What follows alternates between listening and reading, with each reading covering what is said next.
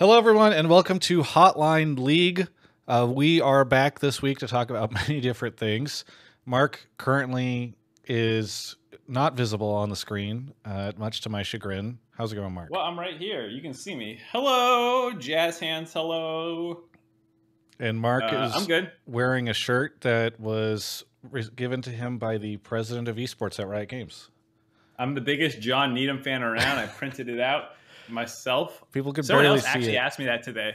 I was wearing it at Riot, and someone was like, "Is that for John Needham?" And I was like, "No, it's a town that I'm from."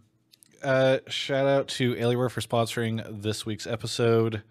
Uh, how has your week been, Mark Zimmerman? Week's been good. I uh, finally started Andor. Did you watch Andor? Andor? Andor? Andor. I thought it was Cassian Andor. So I am like three, two or three episodes into it. It just has that same problem that every show other than Last of Us has, which is it starts so slow. And I did not get hooked in the first couple episodes. I'm just like, wow, nothing's happening in these episodes. So Yeah. I really like it for like the. Um, I thought at, at first, I admit that I thought Andor was a planet. I thought I it was two. was- Isn't it? Isn't it a moon or a planet or something? Oh, maybe it is. Maybe it is also that because I got so confused and that was his last name. Yeah. Yeah, I know. I know Endor is a moon, but I also thought Ondor was a place because it's Okay. just so close. See, it's very confusing. They need to figure Yeah. this out. I blame the show for making me think that this was about a planet, and since everyone was like, "Oh, it's about galactic treachery," you know, like it's about Yeah. how the Empire sucks. I yeah, whatever. Anyways, I really enjoy it. I we binged like five or six episodes already. I agree that the opening is not like super hooky, but um, I really like the other POV characters that they introduce. Um, and like seeing some of the like bureaucracy and like infighting within the empire, it makes it feel so much more real than anything else Star Wars has ever done. Um, I really enjoy it. I have a few nitpicks. Like I think the the intro sequence, you know, No with all spoilers. the flashbacks with him as a kid. Yeah, I won't. I like I just did not find those compelling at all, and it felt like the most useless shit ever. Um, and then I also think that the like lack of aliens is actually really taking me out of it. Funnily enough, I'm like, one of the defining features of Star Wars is that there's just fucking aliens everywhere all the time, and there are literally no alien characters anywhere. Well, And like, I know that's not a big thing, but like, that's like one of the core pillars of Star Wars. I I hadn't really thought about that if I'm being honest. Yeah, I it's it feels very much like they just didn't try, which is a little annoying because it's like they'll have like aliens in the background of a shot, but like they they just don't use them at all. Yeah.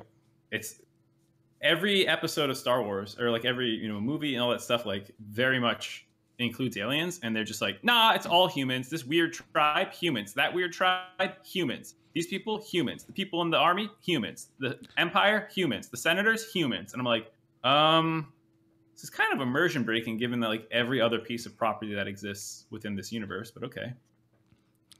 Well, I'm sorry bro you're, you're go- gonna fall. sorry you're going through that. Stop talking to your Um, animal. We've got stuff. We've got stuff to get into. uh so what else uh last of us new episodes you catch it no, I haven't watched last or last night's. basically my favorite so far Okay. it's amazing i love it No more details, please. Um, yeah. No, I mean, what else? Not not much. I been feeling what he means a little under the weather lately, so haven't been doing much. Did go play Magic for a little bit yesterday though. Um, I also watched Cocaine Bear. that's good. great. Did you like oh it? my god, dude! I fucking told you you were gonna fall, and they're gonna claw my leg up. You lost your rights. Get out of there. All right, let's start the show. Have we started recording? Yes. Oh shit! You know that. You're just saying this for comedic effect. I'm cracking a funny. Ha ha ha. Okay. Let's just I'm just gonna fucking pull the band-aid off. Hello everyone. Uh so here's what's up. Uh last week on, on the previous episode, uh we kind of glossed over the Danny stuff. I think uh if you haven't been paying attention, you can go look at Mark's blame game on uh, my channel and he kind of talks about it and also talks about some of the other sources you can go look at to find stuff.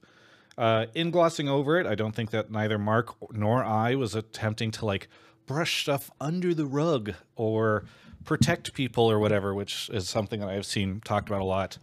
Um, or the idea, I like, I really liked Mark the idea that you are like riot on riot's payroll so they told you not to talk about this or something like that um i think your blame game Always does, a classic. does a pretty good job of of discussing it anyway um so i yeah at the time we didn't really talk about it too much part of it i think people people do not know the timelines in which content gets created versus when stuff comes out because they watch it a couple days later. And so a great example of that is like i did an inspired interview like a, a week and a half ago before any of this stuff started being a conversation recently.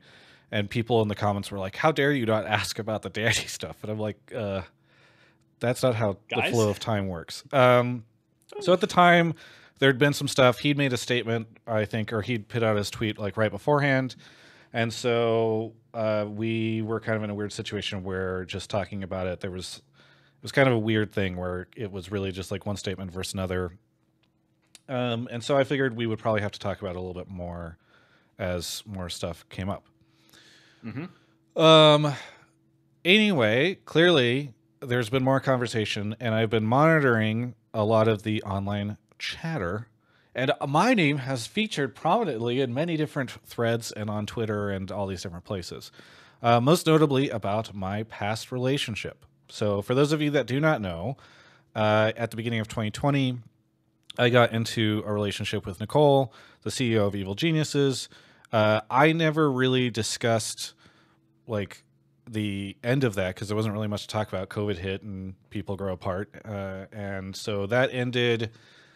Again, some people think that we're still dating, which is funny because she's, I think, announced that she's engaged to somebody, um, and I've dated other people since. But that ended towards the end of spring or early summer 2020. I don't exactly remember when, um, and it was fine. Uh, but so so it's been you know almost three years, I guess, since uh, that. Well, it was over three years since I, I announced that, and uh, under a lot of people have the take that uh, that has created a conflict of interest for me in covering all this, and I guess I kind of agree. Um, I mean, so a lot of people have questioned my ethics and integrity on uh, this topic or whatever.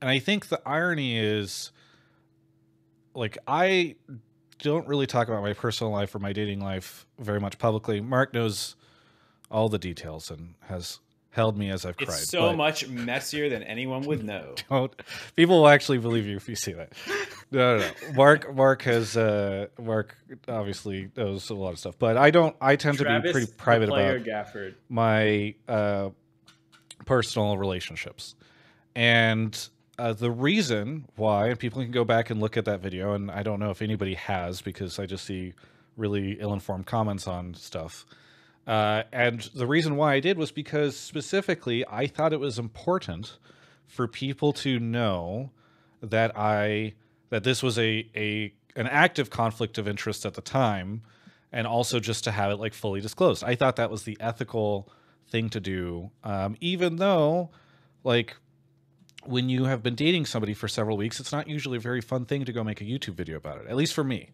So it was not something I did for fun or for entertainment or for views. It was specifically because I wanted to make sure that everything was above board. Um, and so I think the irony now that people use this information that became public as sort of a question of my integrity or whatever is it's just it's whatever. People are going to do whatever they're going to do. Um, that being said, I've given a lot of thought on you know what can I do, how can I approach this, blah blah blah. And I think one of the challenges is that if, reg- regardless of if I think I can give this a fair shake or not, um, one of the challenges is that people are not. It's kind of like perception creates rea- reality. You know, like I cannot. Pe- people, a lot of people perceive this to be a conflict of interest, and I even admit that there is on some level, regardless of if I think I can do it uh, justice or not. Like it, it just becomes a thing where no one can sort of take what I say objectively because of this past relationship. And so I know this is really disappointing to some people, but I I've just sort of decided that like if if people don't honestly feel like I can be objective, then me covering the topic is only going to distract more from it and become this whole other conversation and how much can we trust Tra- Travis on this and uh, whatever. Um, so I look, I'm one person. This is a small industry. There are going to be times where I am conflicted. I can't always cover every single thing. Um, and a lot of other people are talking about this topic. And again, Mark just did a blame game that's sitting on my channel um, where he discusses the whole thing. So I I think that there are other folks who can who can do this justice, and I and I appreciated that Mark you took a very sort of nuanced approach to it, which is the way I have always tried to approach any any topic like this. So, um, but just so folks know, I think hang on, let me let me read the conversation Mark and I had about the the thing before it came out. Uh oh, did I say uh, troll? No, no, no. Uh, you, I just so that people don't think that like I had a hand in it. Uh, Mark, said, he said you're you're out of space on the drive, and I said that's right, and he said. I said you could just delete some stuff. Then he said my blame game is on the Danny situation, and I sent a thumbs up. And then he said, "quote Why is Travis Gafford such a coward?" And I sent a second thumbs up. then he linked it to me and said, "Want a sanity check for me?" And I said, "Do I have to?" I said, "I would appreciate." He said, "I would appreciate it." Watch, slap it at 2x speed as you poop. And then I just sent him a message and I said, I think it's fine. So, like, I just want to be clear that there was not any any editorial i guess i had he he gave me the opportunity to tell him like how dare you or something like that but like i was not there was no i did not have a hand in crafting that blame game by any means um, and i don't think mark would ever let me uh, tell him I mean, he you did Mark. You did not even ask me, or am I cool to put this out on your channel? You just went for it. Right? I, didn't, I didn't even think twice about it. I yeah. was like, I'm making this. This is what I'm going to talk about. And like the sanity check is more like you know you, you exist in the vacuum, and sometimes you're like, does what I'm saying here make sense? You know? Yeah. So. Yeah. So um, just so you guys know, there's not any meddling. I guess I could have just lied about all that stuff and constructed a very stupid conversation between Mark and I, but the truth is that's that's how stupid they are. Um, so, uh, a couple other little pieces of housekeeping on the topic. Um, I tend to not address sort of people trying to pick fights with me or like throwing, you know, nails in my direction or something because I just don't I can't do it anymore after doing this for so many years. Like getting into fights with people online is just exhausting and it makes me not want to do the job. So I just tend to not do that stuff. Um, but I do want to just address this idea, this concept that I've seen over the years, and especially on this topic, that like Travis is not going to say anything because he's he's reliant on access to the teams and to Riot and all that stuff. I will admit that in the early years of my career, when I was less confident, um, I was much more nervous about critiquing orgs and Riot. And I think I still did. If people go back, they can find it that I did. But I think I was still anxious to do it. And at times I was probably not as hard on, on folks as I maybe could have been. I think a couple different things that have changed are one, um, I, I the the balance of power has shifted a lot. Where I think Riot and the orgs just hold a little less sway and power. You know, it's kind of like if if a team blacklists me, and by the way, I've been blacklisted multiple times by different orgs in the past, and have always had to negotiate that stuff behind the scenes. So the idea that like there's never been any ramifications or whatever, it's, it's, it's incorrect. But um, the idea that like if an org blacklists me at this point in time, I just tell them like, or I just sort of say, okay, well, good luck. It's not like you guys are making content. Uh, like, like, this is hurting you guys more than it's hurting me. Um, and I think you know the the majority of my content has shifted away in the views and all that and stuff, the impressions away from interviews and more towards surprise tests. Which while I need access, like you know, like TSM didn't give me a player for a surprise test at one point in time last year, and I just took a TSM fan in and made fun of the fact that I didn't get a player. Um, and then like you know we have hotline, we have uh, blame game. There's not as much of a need for that access, even in a world where I was like, oh my gosh, I need this. And uh, the other thing is like if if it ever really got to a point where I was like, oh, I really can't talk about the things I want to talk about, um, I would just stop doing this job. Like, I I don't want to go into it too much, but Mark and I have had numerous conversations over the past couple of years walking around my neighborhood, our neighborhood, about like how long I want to keep doing this, what when when will I stop doing it? Um and like I just don't like that's because that's it's somewhat linked to this other comment I see sometimes, which is like Travis only speaks out on things that affect his livelihood or his career. I'm like, yeah, I guess the general health of the LCS is something that affects my career, but also it's a very funny idea because like the first couple years of my doing this job, I just racked up like tremendous credit card debt. Like I was, it's not like I'm like, well, I like got into this for all the money and the cush lifestyle. And now I must make sure the LCS doesn't die so that I could keep cashing those sponsor checks. Um, like I, I, I've done this long enough. I've done it for 12 years. I can, I can really stop doing it whenever I want and go just go do another job that is less filled with shitty Reddit comments and angry Twitter messages and everything every I don't know six to twelve months whenever somebody says something about me or whatever. Um, and like I I'd be fine to do that. And so I don't. I, I like doing this job a lot. I like creating the content for all of you. Like especially in the past year as we've gotten out of COVID, like doing Hotline League Live um, and the tour, and doing surprise test and being able to back Mark bringing back the blame game, like all this stuff has felt very, very good. I don't want to stop doing it. But the idea that like I have to do this because I don't have other options is like it's just a false premise. So I don't know. I just wanted to kind of finally address that because I've seen it some places before. Um, I I don't know. I've not been looking at Twitch chat, so I don't know how this is going. But the the last little thing I will put here is like I also know that in having this much of a conversation and talking this much about myself around this topic, people might say like, "Wow, the only thing Travis did was talk for like eight minutes straight about himself in relation to all this stuff." Like I am just trying to provide the context on kind of how we got here and where I'm at and why I am not talking as much about this stuff. Um, because even though I know what's totally going to happen, is that in five minutes we're going to be taking some other call. We're going to talk about something else, and somebody will show up in the chat. Someone will say, "Did they talk about the Danny stuff yet?"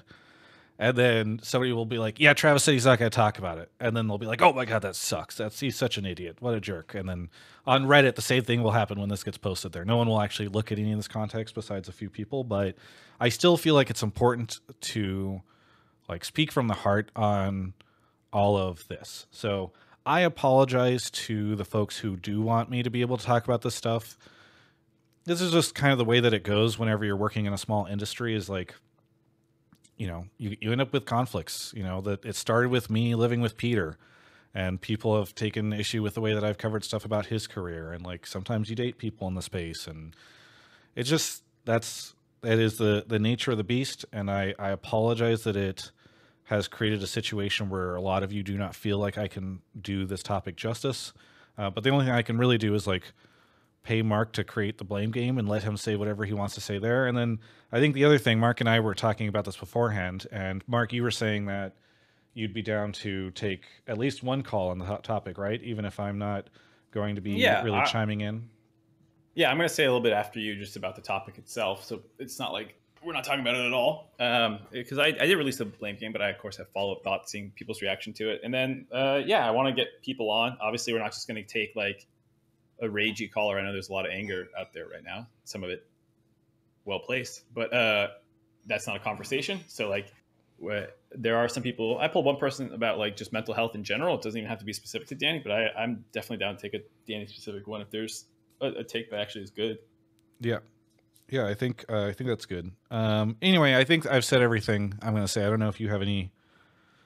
Do you want to you Yeah. want to pull tear me apart, Mark? Yeah, you're a coward. Yeah. Um, As as you said you in our comments. I, I have always said that to your face. You know, I, I've never shied away from that. Um, no, I think uh, I, I get where you're coming from a little bit. And for me, like, uh, I get some of the same thing about like, oh, you're a riot shill and whatever. And like, I've always been pretty even keeled. Like, I don't think you can watch most of my videos and see that I'm particularly angry about a topic. And like, the things that make me angriest are like actually like gameplay things. like if I'm ever the most unhinged I think I get is like when arguing about something in in the actual game.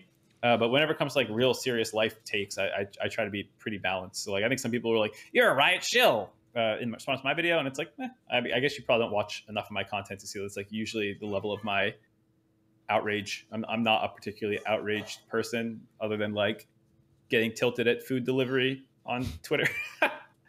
um, but I will say a couple things. One, with regards to my video, uh, I didn't like time it out or just like do any of that. I just spoke about what I thought would like be what I care the most about, and like I think some people didn't think I went hard enough on like the specific individuals at the top at the tail end of that entire sequence. Um, and like watching it back, it was like two minutes at the end of a 19 minute thing. So like, I can kind of see where that's coming from. And I didn't say some of that stuff at the beginning. So it was like kind of backloaded.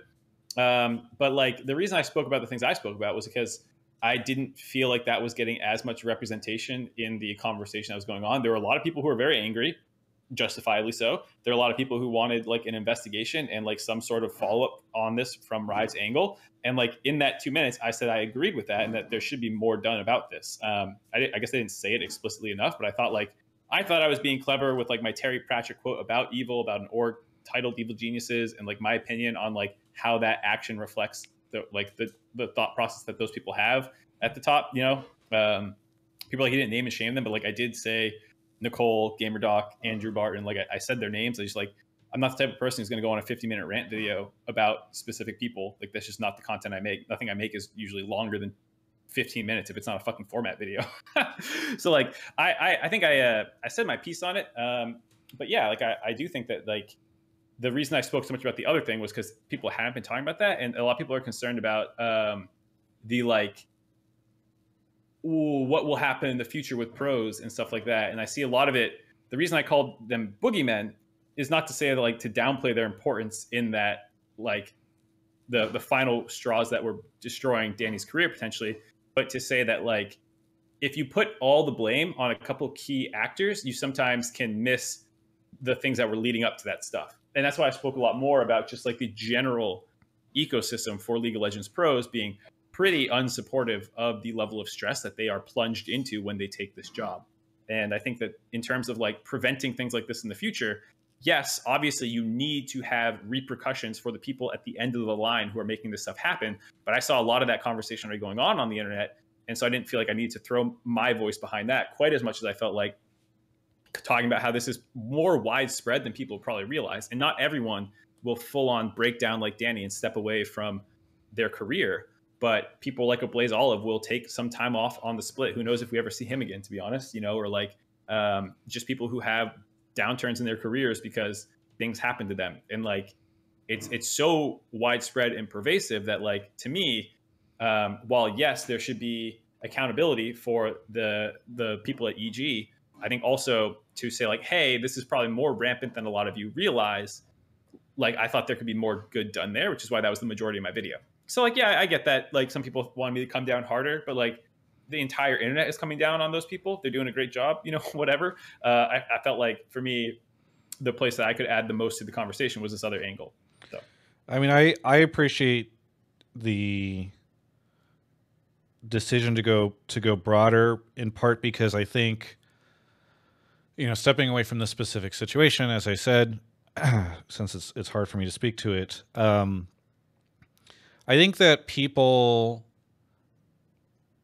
It is ironic that I think if you go to Reddit right now and you see a lot of the people outraged by this, they are also the same people who will go talk about how lazy LCS pros are.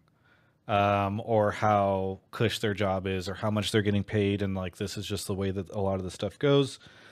And there's a kind of interesting dichotomy there. And I even saw a comment that was calling out you and I, Mark, about um, and and other people who are critical of pros or who are putting a lot of pressure on these guys. And um, you know, I think we try to be pretty balanced with the way that we approach that, especially in comparison to some. But I think you know it is important for everybody to recognize the the amount of stuff that these guys give up uh, in pursuing their goals. And yeah, there are some folks who are probably not putting in the hours as much as others, but sort of the the broad brush strokes that a lot of us use whenever you know I make fun of Champions Queue being dead or stuff like that. I think a lot of that needs to always be you always need to have in the back of your mind at least as you're going through those thoughts on on what a lot of these guys are how hard they are pushing and what they are doing and the stresses that are underneath them. So it's a, I think, a, a hopefully a wake up call for a lot of folks. Um, well, that's also why I didn't want to like point the finger at like, oh, Reddit causes the stress or commentators like me cause the stress because of course we all cause the stress on some level, but it's hard to believe that there's for some of these teams no um, one on staff who can help, um, given the pervasiveness of, like I said, anxiety induced reactions, psychological or physiological or whatever. Um, and like I think the other thing too is like a lot of people are like you should have, you know, uh, you, you didn't go attack the people who were the cause of it. It's like I I genuinely think that people do think there's like three people at the end, but if you if you read the accounts, Danny was wanting to quit in playoffs before the upper management came in and was like, "No, you have to play." And like he was already broken down at that point. And that's why i care so much about like the steps that got him to that point not just the people who then like ground him to dust. Like both those are bad. Um, and there's just uh, so much more attention on the the, the latter half um, that like do do you really need one more person to make a, a 10 minute video where i'm like rah rah it's bad. I agree it's bad. This should be investigated. Like i don't think that actually helps despite what people might think. It's probably cathartic for people who are upset to hear another voice say that. But like, I'm not here for your catharsis. I'm here to like try and do what I think is, is actually the most beneficial thing in that situation. Um, yeah. Which may not align with what you what people think is the most beneficial. We might have different opinions on that, clearly, but that's okay. And, and we are starting to veer into areas where I feel like I can't, you know, I can't, I can't talk more about it because pe- like people will be again we talked about this. I'm I need to recuse myself from the situation. Um, so I, but I think we can get into calls now. I see people saying, "Let's start the show." Um, yeah, there's so. other stuff to talk about. Hundred Thieves fired their coach. Oh my God, what's going on with them? Uh, if you look at the playoff picture right now, Team Liquid and Hundred Thieves are on the outside. TSM, CLG, and Golden Guardians are all in the fucking playoffs. What the hell? There's a lot of other stuff to talk about too. Yeah, I think Team Liquid stuff is particularly interesting. Where are they going? Uh, we only have a couple weeks left of the regular season, so I think things are not looking good for Dignitas, for instance, Mark. Um, no, I think they're going to rally. yeah. What would think, I, I are they are they statistically eliminated at this point in time? I don't think so because they can get if they win their next five games, they can get to six and like maybe force a tie against TSM or something. Okay, so that's the rally that you're going for. I think so. Great. Well, I'm looking forward to it. Um, Any second, yeah. Anyway, so so we will talk about all this different stuff. There's a there's even a Reddit thread about if Doublelift is uh, is performing average or poorly or whatever since his comeback. I do think Hundred Thieves is from from at least the the game topic issue is a particularly interesting discussion to have on this show. So, um, anything else that I'm forgetting, Mark? Um, I'll admit that I was a little. It was hard to focus on other topics this week for me. Um, I was kind of knee deep in all remember. this. Twitch chat might have some stuff for us. Yeah, I mean that's that's the point of Twitch chat, so we can fucking milk them for topics. If I'm not here to bring them, why why are we priming them? They should just do do our job for us. Aurelion Sol, sleep. You're not you're not big on the Aurelion Sol stuff. I love the Aurelion Sol, but like God, we're gonna talk about that Hotline League. Catching up with Doublelift was great. I agree, but it's not a topic. Upset and Vitality, that's the wrong region. Come on, Twitch chat. Yeah. All right. Uh, you've pulled some folks already. Yeah, I got a lot of people in. There. Oh, you're good. Okay. Yeah, I didn't even notice. Okay, off mark goes to grab the first caller. Thank you to. I'm sorry that couldn't couldn't get to those folks or these subs earlier, but I had some more important things. Uh, Penguin Buddy, Swede Be Good, Lil Bonaparte, Fish Sticks for three years, No Foolin, Alice Rn, and Tor- Notorious Bubble. We got some more coming up, but first we got the Dixie Cup here. Dixie Cup, where are you calling from? Um, I'm calling from Los Angeles. Los Angeles. What do you want to talk about on the show? Um, my take is that 100 Thieves will win out the remainder of the split, um, even though they've gone on some past loss streaks. Um, mainly because I think that they have put tenacity on a lot of carries, and he has narrowly lost um, lane a lot of times, and it's been really, really hard um, for the team to kind of play around that. Along with, I feel like bot lane is the most important role in the game currently. I think games are won and lost depending on um, bot lane primarily. And I think what 100 Thieves needs to pivot to is rather than this past week when they drafted three losing lanes and got absolutely choked out by Cloud9 to draft two winning lanes in mid and bot, um, put closer on a perma ganking jungler and tenacity on weak side. Um, and with the amount of catch up XP in the jungle, I think closer should, and I've seen this in LPL and LCK VODs here and there where they just perma clear bot and then gank bot over and over and over again. And with the amount of catch up XP, even if you're not farming your top camps, like it doesn't matter when it comes down later in the game. And so that's my take. I think 100 Thieves will win out. I pulled this because it got a lot of emotes in Discord, and I can see that it's having a similar effect in Twitch chat. And Positive or negative emotes? Uh, both. A lot of. We're in the positivity train here now, all right? We talked about some serious stuff. Now it's it's positivity poro the rest of the way, just like we sat Meteos down on that. I'm gonna sit Travis and I down. All right, Mark. Why don't you you start us off here? Uh, why don't I start us off? What's there to say? This guy's 100% right. 100 Thieves about to rally. Um, I remain skeptical. I mean, I'm very curious. I'm very curious to see how the the coach change works. I don't know if you have another coaching call or anything like that, but like, I, I oh, go ahead. No, I was gonna say I just have another one that's like just about 100 Thieves struggling, being bad for the LC. It's good for the LCS. Oh yeah, yeah, yeah. Okay, so then we can talk a little bit about the coach stuff. I mean, the who was it? I was talking to somebody and they were like, "Yeah, this change reads to me is like, well, we can't, we're not going to bench Doublelift and Peter, so this is what we're doing." Um, or sorry, Doublelift and Bjergsen. Um, I, I don't know. I worry. Let me let me ask you this, Mark.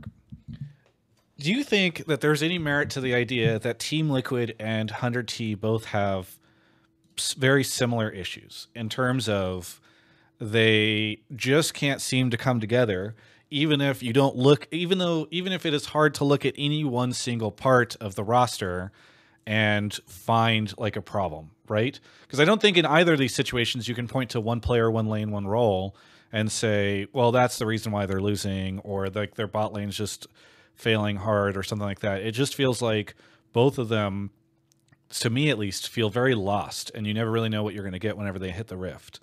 And I find it ironic that it's like very similar across both these teams, at least from my perspective. Yeah, I think um, I think both these teams has a number of like things you can talk about, and it's, it's not going to boil down to any one thing. And it's not quite like Dignitas, where there was like one side that was clearly underperforming much harder. Like Tenacity has had his up and down games, Busio has had his up and down games. Everyone kind of has.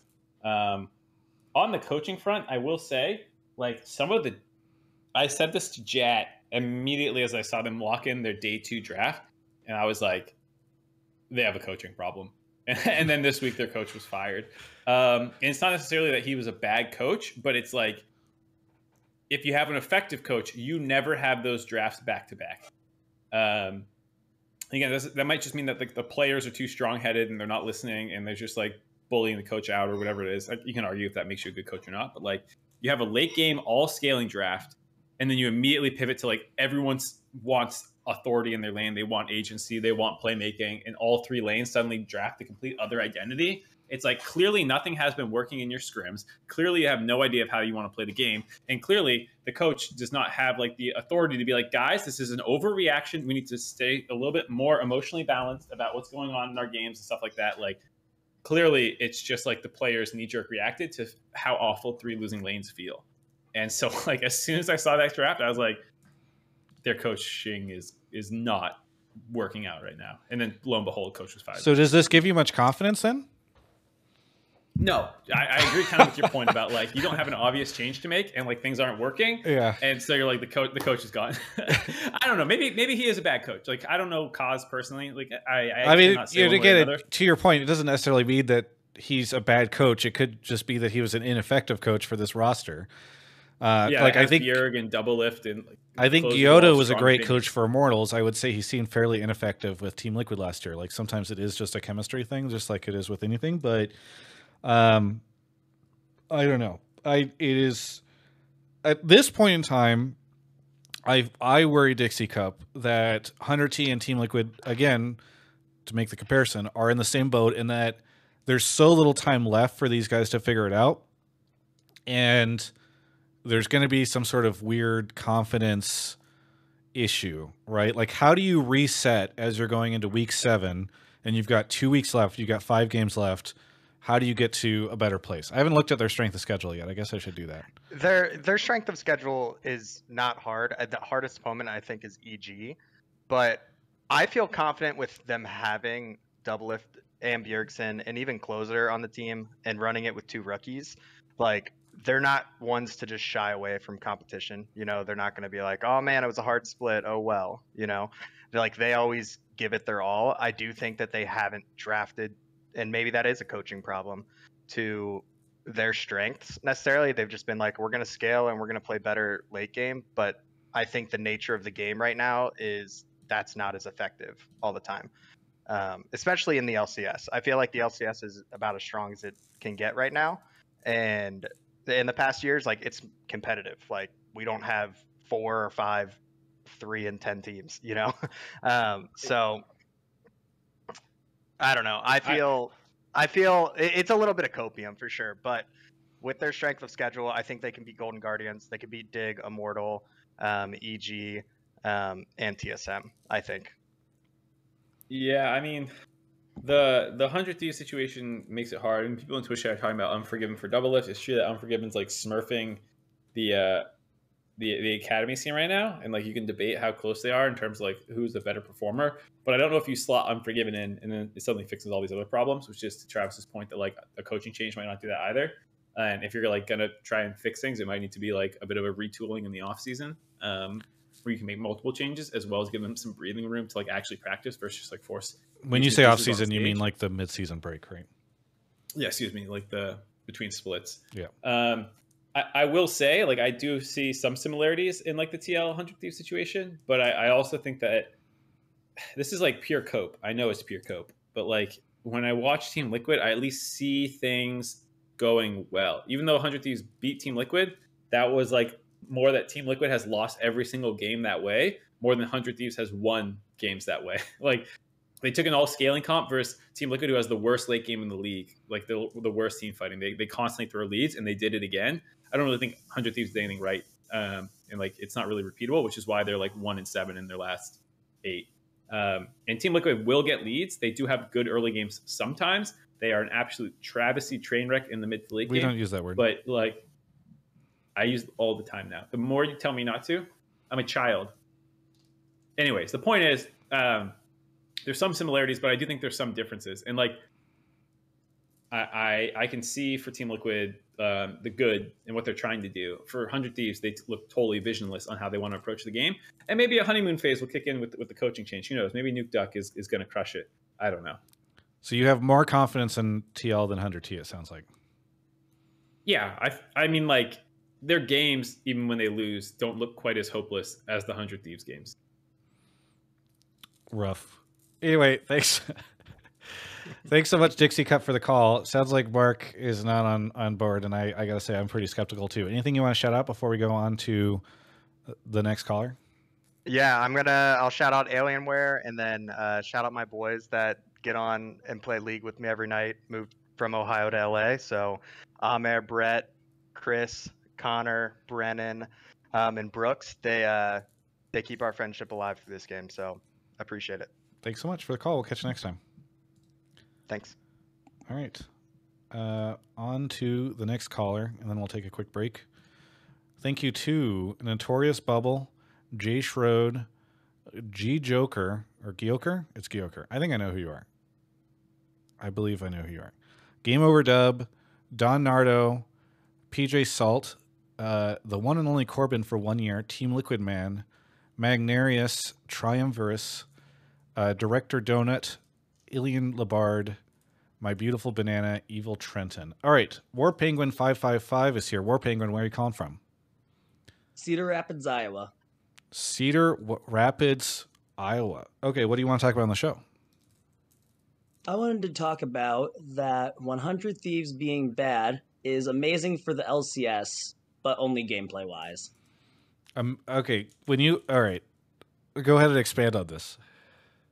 All right, so the main issue in the past with the LCS was the whole do nothing and lose craze. It seemed like with TSM and then a little bit with Team Liquid, and the fact that another do nothing and lose team is struggling right now is good in terms of it looks like the LCS is finally moving past that kind of gameplay. Uh, and then you said only in terms of game. Is there like a way that it's not bad? Probably for like viewership or something. okay. Okay. All right. Fair enough. Uh, Wait, yeah. Okay. So I admit that I, I did not, I guess, read this. Well, okay. Actually, you know what? He didn't say it was only gameplay related to his take. He said 100 Thieves Yeah. being bad is amazing for the LCS. Yeah, I kind of clickbaited you a little. Sorry. You fucking clickbaited me. I thought this was going to be about like how, because some people legitimately think like I've seen the argument that like, oh, TSM being bad is good for the league. I think that is demonstrably false when your popular players are not succeeding. Uh, that is like provably bad from a viewership perspective. um, so you you did clickbait me here. I and I, I unfortunately kind of agree with you that like I don't want to see a three losing lanes draft like winning games. Mark, do you think that? Okay, well, obviously, yes, that. But do you think that that that they are a do nothing and lose team? I Is think that an well, accurate depiction of them? I mean, because what Mm. was it? Sven? No, it was Blabber who in the post game interview was like, "Oh yeah, we just expect that they're not going to do anything until late game or whatever." That's where I got my idea for the take from was the Blabber interview. Yeah. yeah. cite your sources. We need MLA citations on your takes if you're copying other people. Um, so they're they're sort of a do nothing and lose team, but it I think it's because they don't have anything else working. I don't think they want to play that way. And I think you could see in their second game this week how they tried to do something else and they just like fell flat on their face. It's like someone shoots the starting gun and they just like eat shit off the blocks, you know? And An like, that's interesting analogy, Mark. But it's a race, you know, they go bang, begin, and they just like don't even get off the ground. yeah. You know, it's like science class, and you built your little rocket and it just exploded as soon as the charge went off. Um, so like, I I think that they defaulted to a style that could win in late game if the enemy team made mistakes because they were unable to like make their own shit happen and find their own consistent style.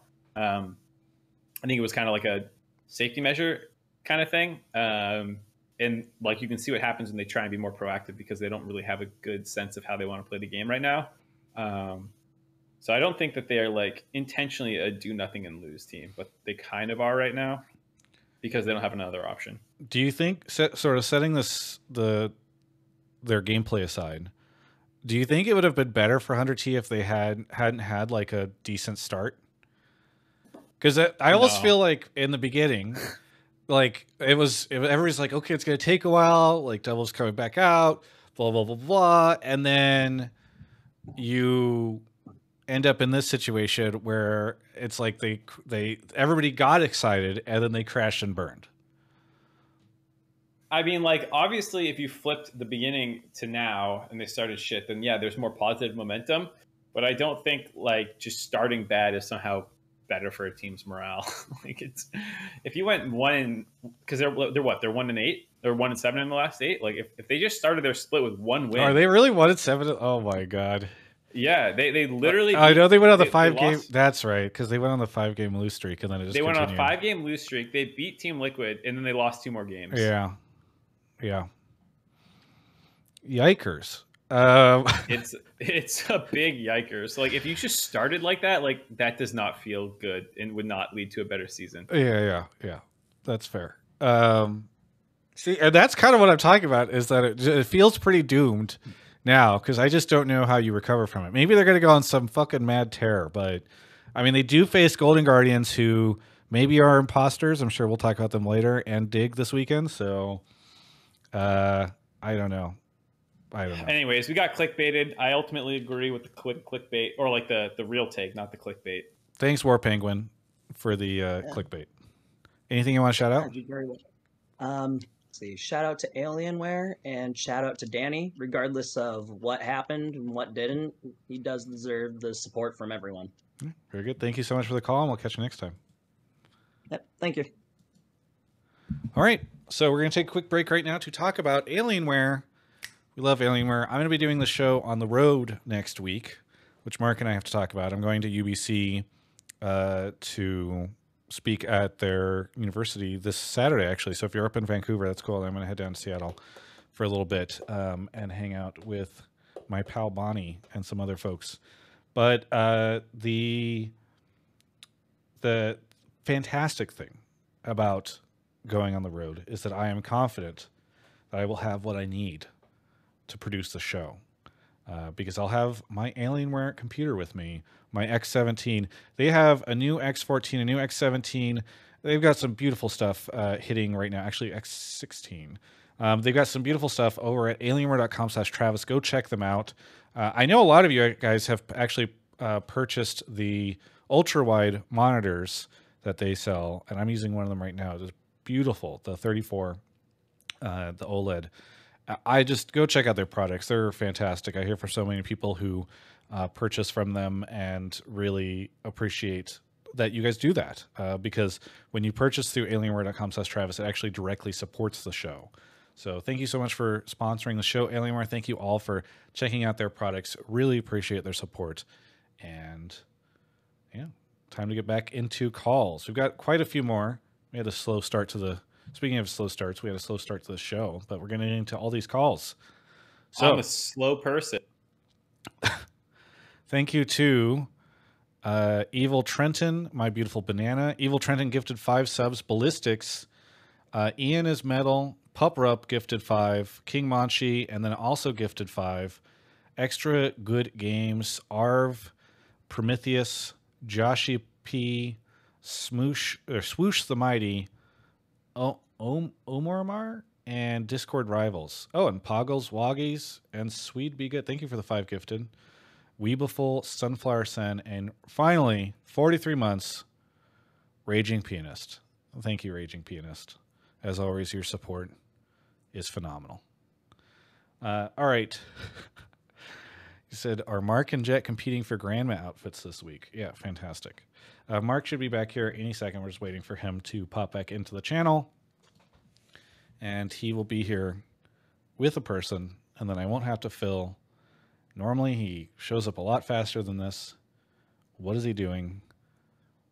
Anybody? Oh, I'm going to open some magic cards after uh, the show if the vibe is right. So please stick around. There he is, finally. My Sorry, God. there's a there's drama. In the waiting room? No, not really drama. Just like people being like, uh, "There's people over, and I can't. This is gonna be loud. I need like 20 minutes." Okay. Ezra Smiles is here. Ezra Smiles, where are you calling from? Hey, friends, I'm calling from around Tampa, Florida. Around Tampa, Florida. What do you want to talk about on the show? So my take for tonight is that Vicla should not make all an All Pro team because he's Oh. not currently, or he's not a top three mid in the LCS this season. Okay. Well, I just agreed to vote in these things, so it's time for you to uh, convince me. Go ahead and, and let me know why. Uh, uh, so I think a, a, a few things. I think it's really easy to look impressive on a really a winning team or the team that's currently in first place, and I think a lot of his teammates are amazing. And I think Vicla is a really good player, um, but I think some of the other mids uh, this season really stand out, and there's just a, a few really good mids that are doing a lot for their teams, even if they're in lower spots in the standings. So, um, my personal top three, just looking at some of the mids, are and not in any order, but JoJo, Maple, Gori. I, I would rank all higher than Vicla is currently performing. or Hasn't has performed JoJo had a fairly inconsistent split? Ezra? But he he hasn't been been that bad recently. He's kind of dunking on kids uh, recently. okay. Yeah, yeah, and with JoJo, I'd you know he won Player of the Week last week, I think, and uh, and and he has been inconsistent. But I think a lot of people. I was listening to the um, the the LCS uh, the show, and and they were talking about how JoJo makes a lot of, or I might even be quoting Mark, but he was saying something Heyo. like, uh, yeah, that uh, JoJo sometimes makes inconsistent NT or throw plays, you know, halfway through the game, but he just has a really one of the best laning phases and and really one of the best late game like team fight kind of carry potential and and things Ugh. for mid.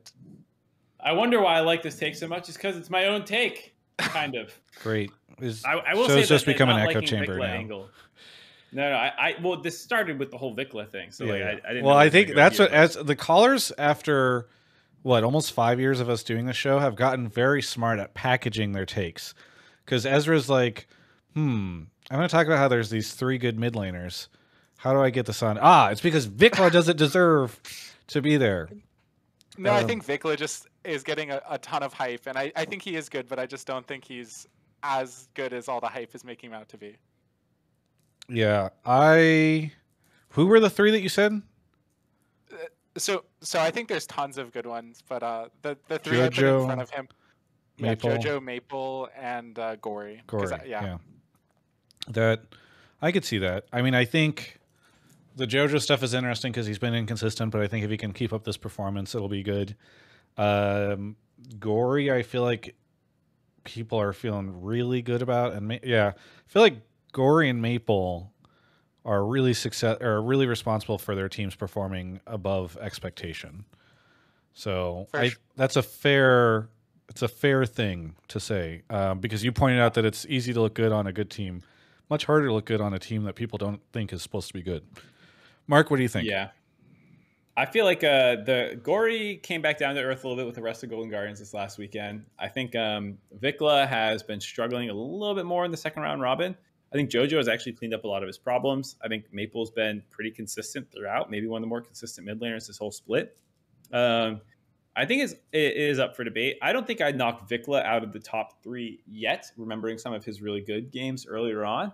But it, it's it's less secure than like if you just looked at that snapshot in the middle of the, the season when three of us had Vicla as our all pro mid. Like that was very close to a lot of us putting other people in there to begin with, and then the, this changes everything. People talk about JoJo like inting his face off, right?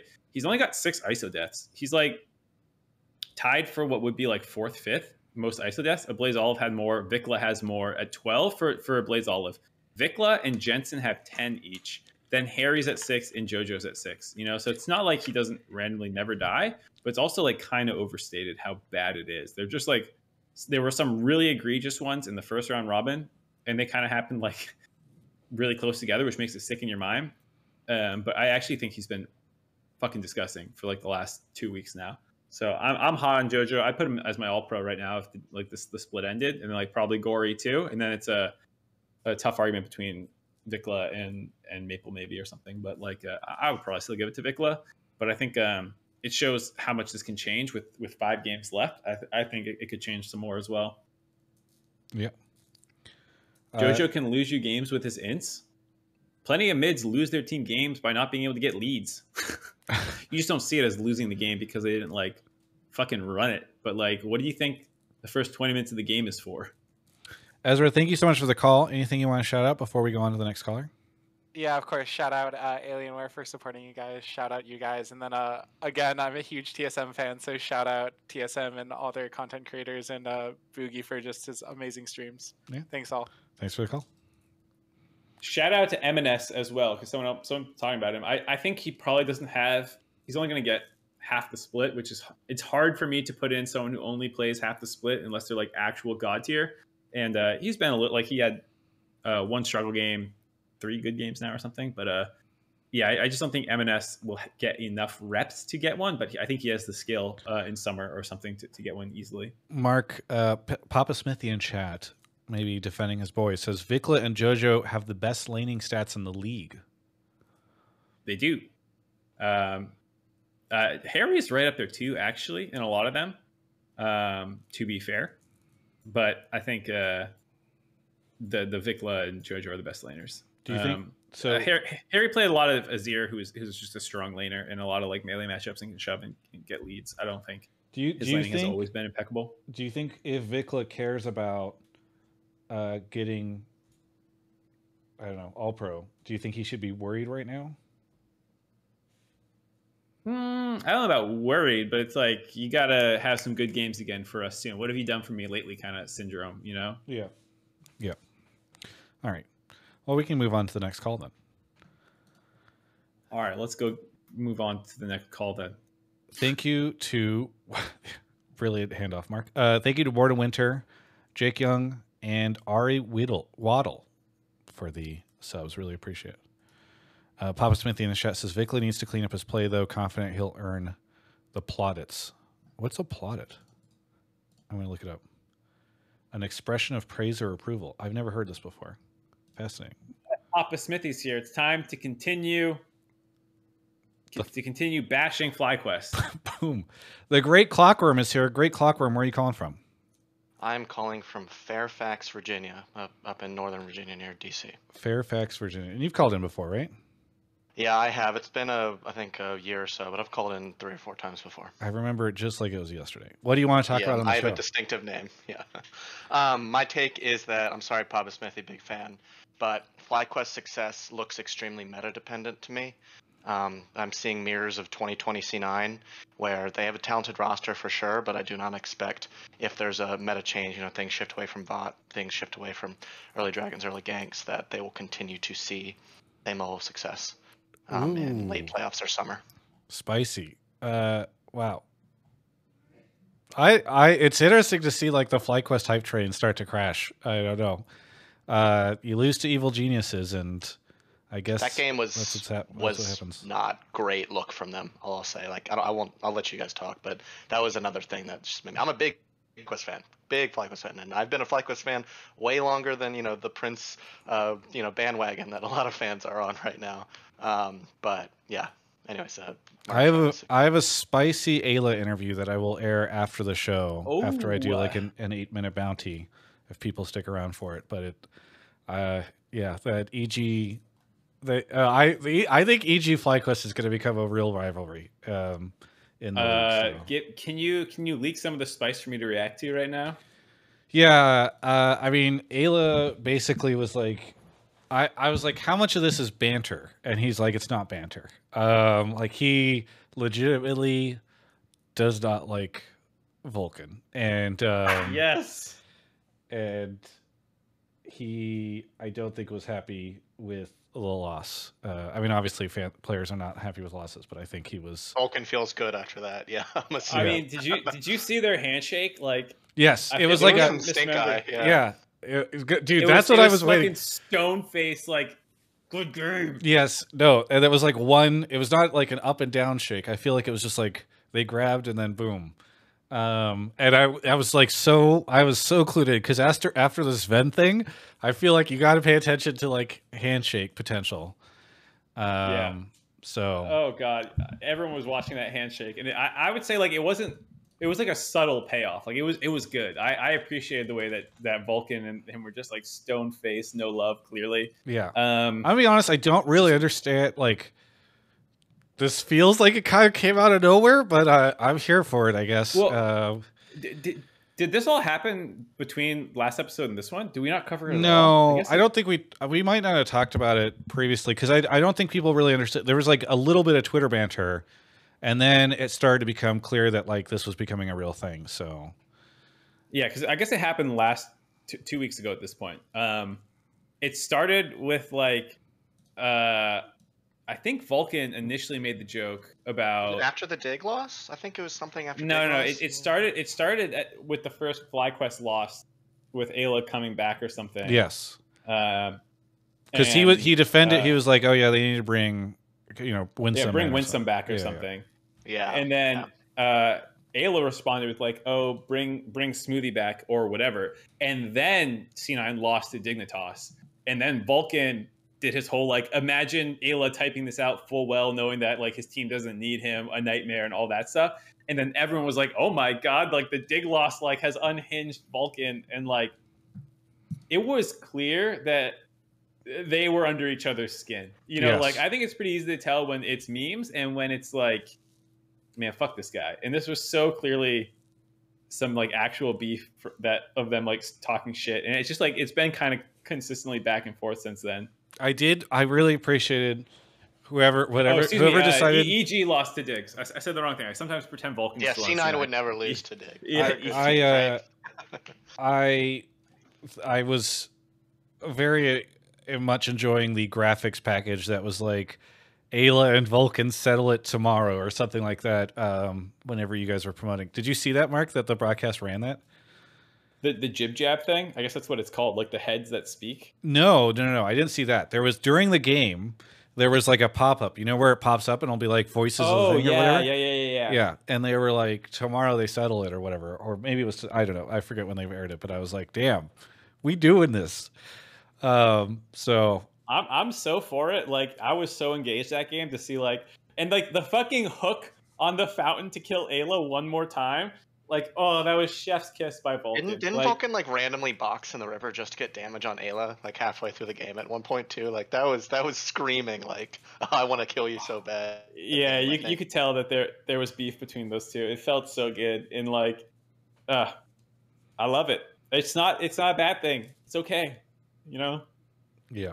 Now when they play in playoffs, assuming they do, it's it's going to be great. Uh, okay, so wait, what was the take again? The original take was like I do not have great Oh, right. faith in like FlyQuest the meta, Outer. Oh, we meta didn't. I didn't talk about that. Yeah, yeah, yeah. no, no problem. but yeah, we got distracted by I the beef. think the, I see 2020 C9 in this FlyQuest is is my was my take basically. I am Um, more skeptical, but I'm curious what Mark says. I'm I'm pretty happy with this team. I feel like enough of the players have shown meta resilience that I'm not that worried. Um, I think, like for example, Spica can, is actually more of a carry player than a tank player. Yeah, I think he's just doing his duty. Um, Im- Impact's clearly more of a tank player, so if a tank meta comes back, it's whatever. Uh, and we've seen him do fine in carry metas before. So like, I don't think they need to worry about their top side of the map that much. I think AD carry is AD carry. Uh, I really don't think it matters very much. And like the the meta concern would be more like it's not as bot lane focused, but that doesn't seem to be going away anywhere. Like Phreak is absolutely not going to nerf AD carries. They're going to be relevant. Um, so unless it goes like full utility Jhin Ashe Varus meta, like I, I think Prince will be relevant. Uh, I guess the only concern would really be like mid lane a little bit because I do think Vicla will have a much better time on an aggressive carry uh, melee assassin type meta than like a slower paced one. But I don't think he's like incompetent in the other meta. So like I think they are pretty resilient. If it goes to like tank tops, carry jungle, they're fine. If it's like double tank top or you know top and jungle tank or what you know like whatever the variation is, I think most of the team can deal with it. Are you, Well- what do you, Travis? You, do you, do you- what do you think of their meta read, huh? what what does Travis Gafford think of FlyQuest meta read? That's what everybody's asking themselves. That's what I listen to this show for. Yes. Is that? I bet you could poll Twitch. Chat. I'm gonna poll Twitch chat slash poll. Uh, do you watch for Travis Meta Convo? What are you playing right now in ARAM? You play much ARAM? I'm not playing much ARAM. I played uh, Wild Rift ARAM. I haven't been on my computer much. I've been mostly sulking in my bedroom. That's that's how, that's what my life has been lately. Watching Magic the Gathering YouTube videos. Well, you better start doing some meta analysis videos because the people are hungry for it. Look at this poll. I'm voting yes. That would be a good April five. Fool's Travis, joke. Travis, I voted yes. That would be a good April Fool's joke. Um, is just me putting. I mean, I think we talked about that last year. How I was gonna do the whole blame game. Yeah, I need to give you one of my scripts. I'll, I'll write a script for for one of them for April Fools and just give it to you. yeah. Welcome back to the blame game. It's me, Travis Gafford. I don't I don't do that intro anymore. I killed that intro to go faster. Now I just go right into the topic. Analytics, retention rates, speed, first 15 seconds. All right. Anyway, uh, what do I think of FlyQuest meta read? Well, Yeah, people want to know. I think that they've shown a great deal of meta resiliency across their players. I think Prince is going to continue to be able to succeed because I don't think Phreak is going to be nerfing AD carries anytime soon, which just means that he, as one of the most dominant players on that team, is going to be able to do a lot to keep them winning. And so I think I that didn't think it would be so this is going to continue to be the a, a great team, and I think they're going to continue to do really well. The freak Is is this chat FlyQuest man. GPT? Papa paid Phreak to go to the balance team. It's confirmed. Yeah.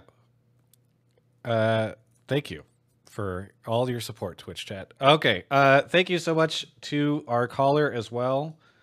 I really appreciate you calling in. Great Clockworm. We'll see how things go. I think generally people expect FlyQuest will do well. So if they don't and they collapse, then you will have a better meta read than I will. And uh, I guess that's the way it goes. Anything you want to shout out? Yeah, two things real quick. One, uh, Travis, I'm like a big Magic player, and I'm I'm like really like fascinated by this current set. I just want to say, uh, justice for Nissa.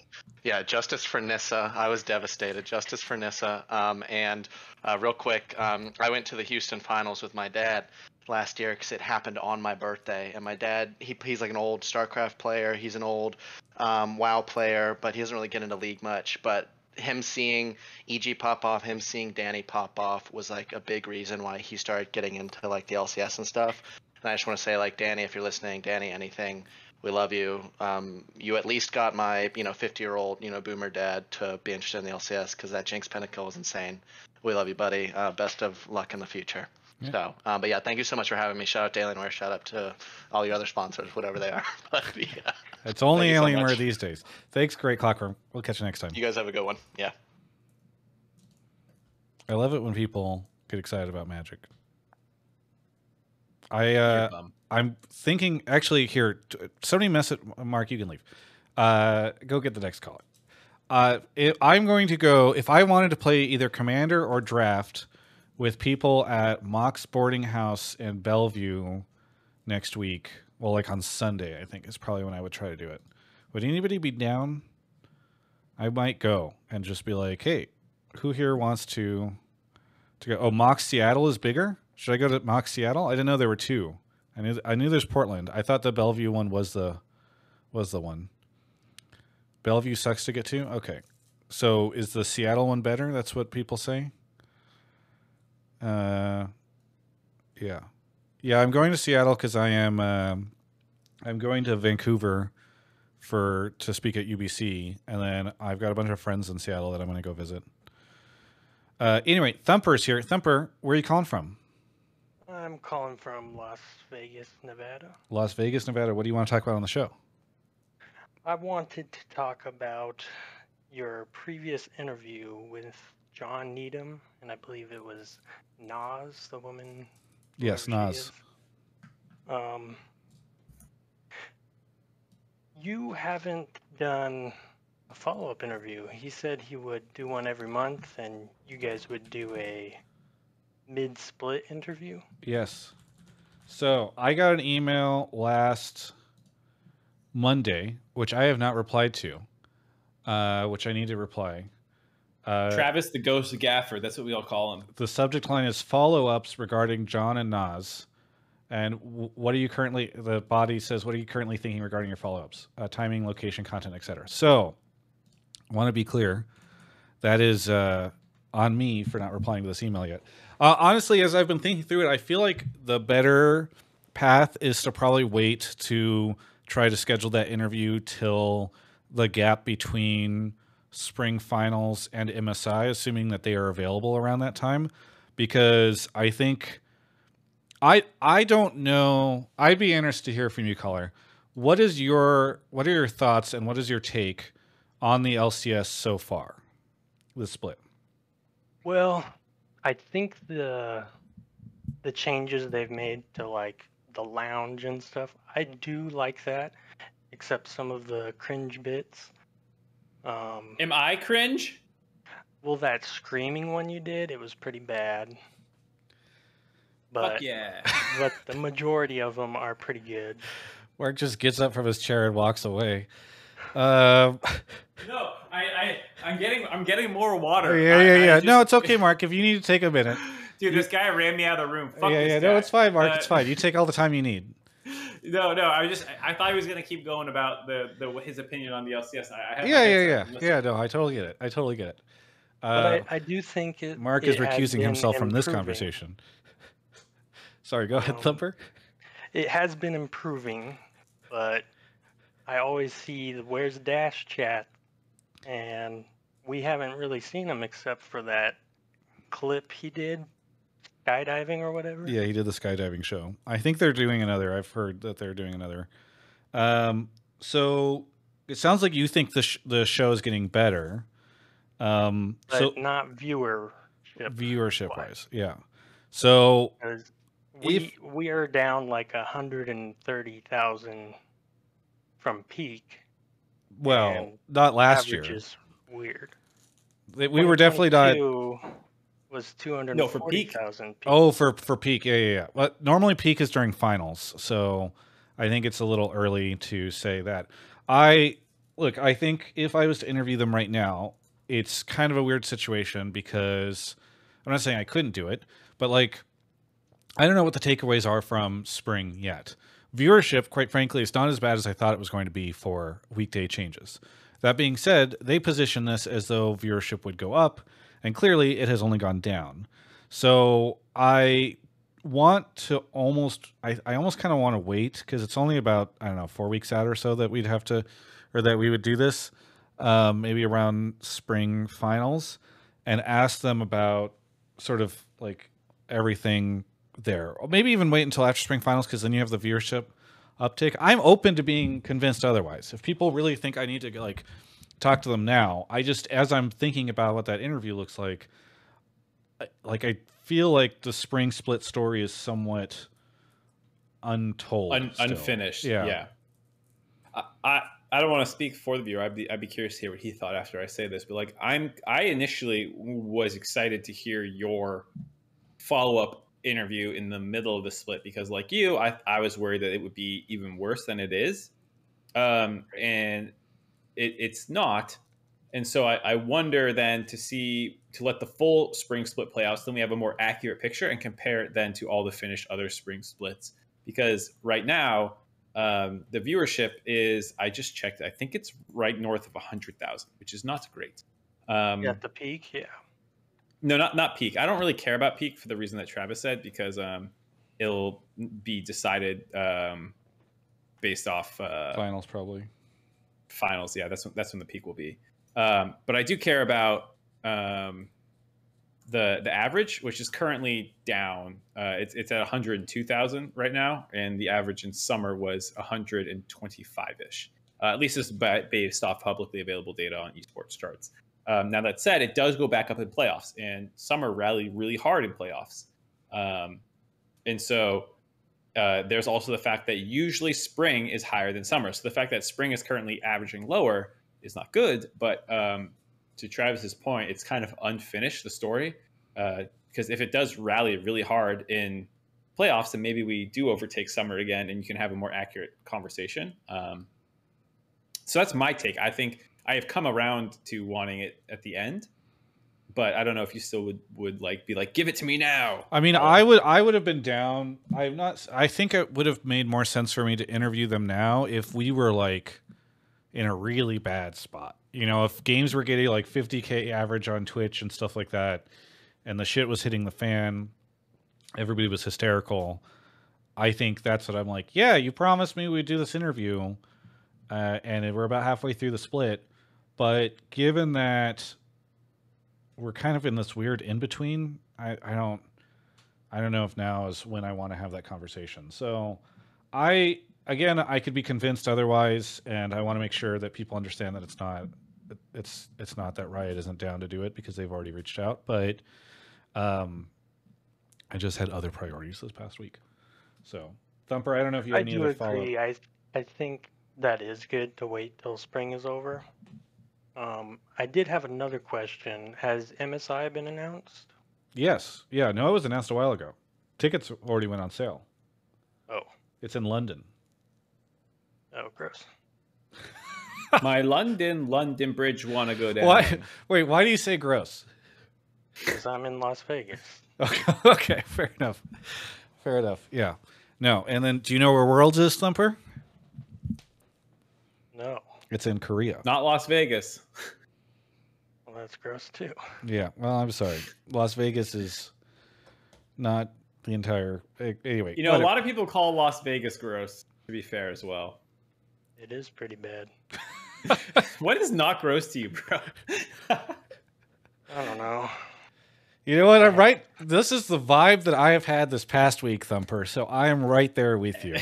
Everything is just Yeah. Gross. Right. Yeah. I am. uh, you. I really appreciate this. I am. I am picking this up. Uh, either way, thank you so much for the call. Anything you want to shout out?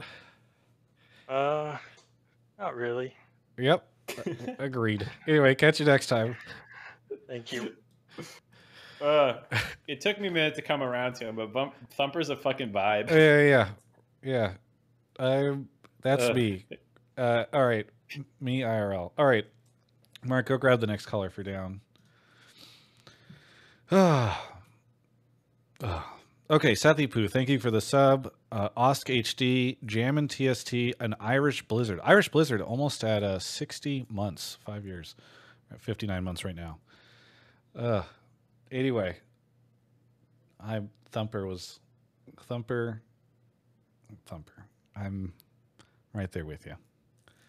All right, Mark is grabbing the next caller. We've got about three more calls to go tonight.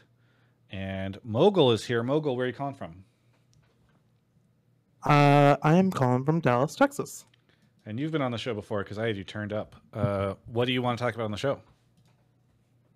Uh, my take was that teams need to implement mental health consultants or legitimate mental health staff that have psychiatric training in their systems, um, such as TL does, so that they can address situations such as the Danny situation before they become legitimate issues that would threaten careers, like it did with the Danny situation. Mark, I'll let you take over. Do you do you think that this is too like something you still wouldn't touch on? Because it's more of a ecosystem point. I have another Danny one that's that's more specific to the EG, but I think for this, it's more about like like what do you think about like I, I know you haven't worked on a team like I have, but like based off what you know from players and stuff, do you feel like there's uh, enough care given to this area? Yeah, I mean, I think. Uh, Oh, go Oh, ahead. I was Mogul. asking Travis. Sorry. Uh, I think that it's really hard to say it, and it depends on the team because you have some teams where there is negative stuff happening. I mean, obviously, we saw the allegations around Andy last year, for instance. Uh, and then you have some teams where there's just like no support. Uh, I think there's a lot of teams where they have like very low budgets, and so I don't believe that they are investing into that. And then you have teams who are obviously doing a lot more. And I I think it's interesting to ask the question of like what is the minimum viable standard? So with the players association for instance, I think it would be very fascinating to hear them come out and basically be like, "Hey, we've spent some time looking into this and we think that this is the bare minimum that every team should be providing if that makes sense um, i think that that would be very good but yeah, I, I don't want to talk to maybe the specifics of of this spe- specific situation. Uh, okay. I think um, I don't know if you want me to hop in mogul, but uh, there's Bowen. I think his name. I don't know if it's Bowen or Bowen. Bowen, but, uh, yeah. Yeah, Bowen. Bowen. Yeah, uh, he he works with TL. He's one of the people who's like one of the consultants or uh, whatever. He was potentially going to chime in tonight, but he had a, a dinner thing. Um, but I think he did a good job highlighting some of like it's it's it feels like extremely obvious for people to on the outside to be like, hey, hire people um, and have a, a budget allocated towards a like third party. Um, Did he post about this somewhere? Uh, he, he has a TwitLonger, uh, and Okay. he also commented in, in, in our Discord about it a little bit. oh Um, yeah, but Bowen's he- great. He's talked about how recommend people go check out his stuff. yeah, I should probably retweet this honestly. But um, he, he talked about how like just there's there's even if you are well intentioned, there's like hurdles in terms of like, hey, uh, the American healthcare system's not great. A lot of these people are uh, coming from overseas. You have to sign people up during certain windows. If you're not familiar, there's like enrollment periods, and like if something doesn't get done in time, you might miss enrollment periods. Um, the players themselves have like weird windows that are like their off days or off times and so like scheduling appointments can be difficult um if you're like going in network and like the in network versus out network and like um there's just like a level of logistics that can sometimes get lost um and, and he is advocating heavily for teams to to clear these hurdles he's not saying that, that it's not important but just saying like how uh, underrepresented it seems to be in esports. Team Liquid is one of the teams. I think someone in Twitch chat mentioned Hundred Thieves and whatnot. Um, but like, you know, he he talks about how like it's it's a lot of people can write off something as someone's tilted or toxic with teammates and coaches, but that like you know that irritability or like their attitude or their lack of interest in engaging could come from depression, anxiety, or these other things.